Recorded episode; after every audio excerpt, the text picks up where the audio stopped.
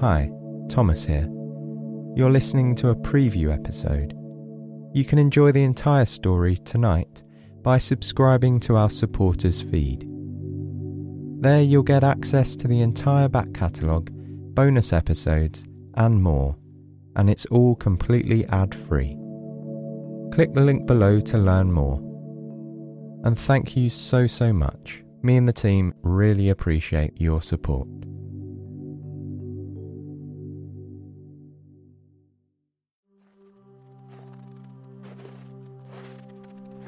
The small town, nestled between the mountains, was still very much asleep. It was an early morning in the beginning of December. One or two locals were up before the sun, shoveling snow from the sidewalks and driveways. Tom walked slowly, listening to his footsteps crunch on the thick blanket of snow. Each one sounded slightly different than the last. In the chilly morning air, his breath looked like a steam locomotive. It formed delicate clouds of fog billowing from his face. Despite the low temperatures, Tom was full of anticipation. He was on his way to board the Glacier Express. It was the first train he'd ever travelled on, an unforgettable journey that he'd shared with his grandfather.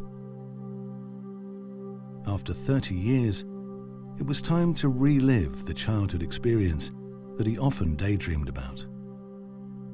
The small train station looked exactly the same.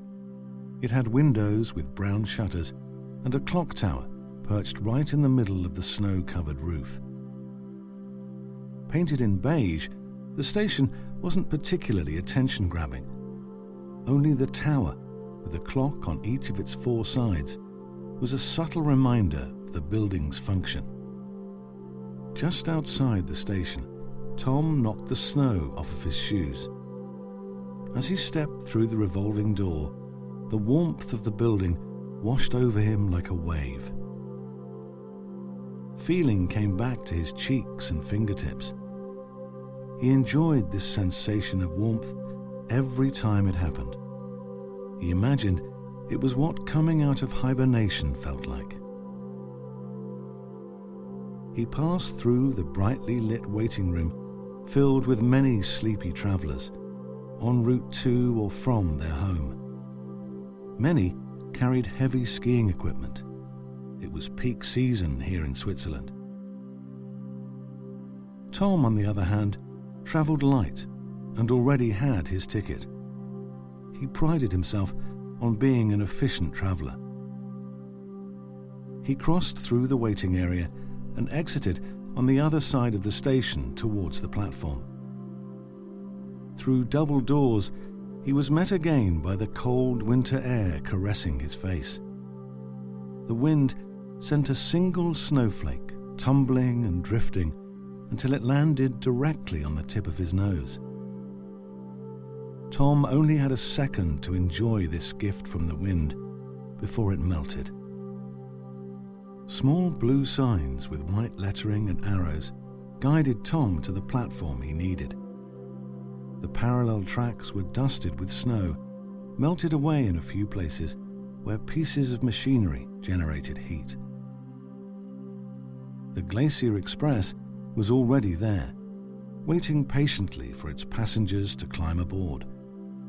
The train, coloured a deep shade of red, contrasted beautifully against the otherwise snow white surroundings. Tom took a deep breath and smiled. He stood on this exact platform 30 years ago, bundled tightly in his winter attire, holding his grandfather's hand. He remembered being struck by the size of the train. The real Glacier Express was a lot bigger than a mini version he'd played with at home.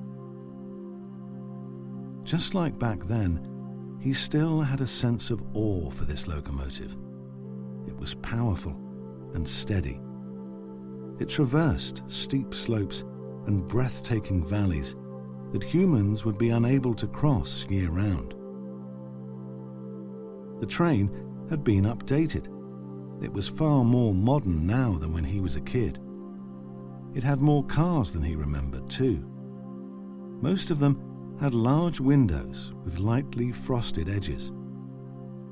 Tom pushed the flashing blue button in the center of the door in front of him. It let out a soft ding and slid open.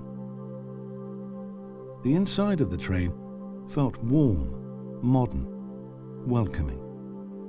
The seats were red with white head cushions. The ceiling was almost entirely made of glass, and a black carpet lined the floor. Tom was here for the experience, so he had, of course, booked a window seat. From his seat, the image through the panoramic window was rather static, just a glimpse of this sleepy town beginning to wake. But that changed as soon as the clock tower struck seven o'clock. The conductor's whistle cut through the cold morning air, announcing the train's departure. The train responded with two toots of its own whistle, then released its brakes. The wheels started to turn slowly, their motions synchronized in a mechanical choreography. That dance gently rocked the train as it pulled out of the station.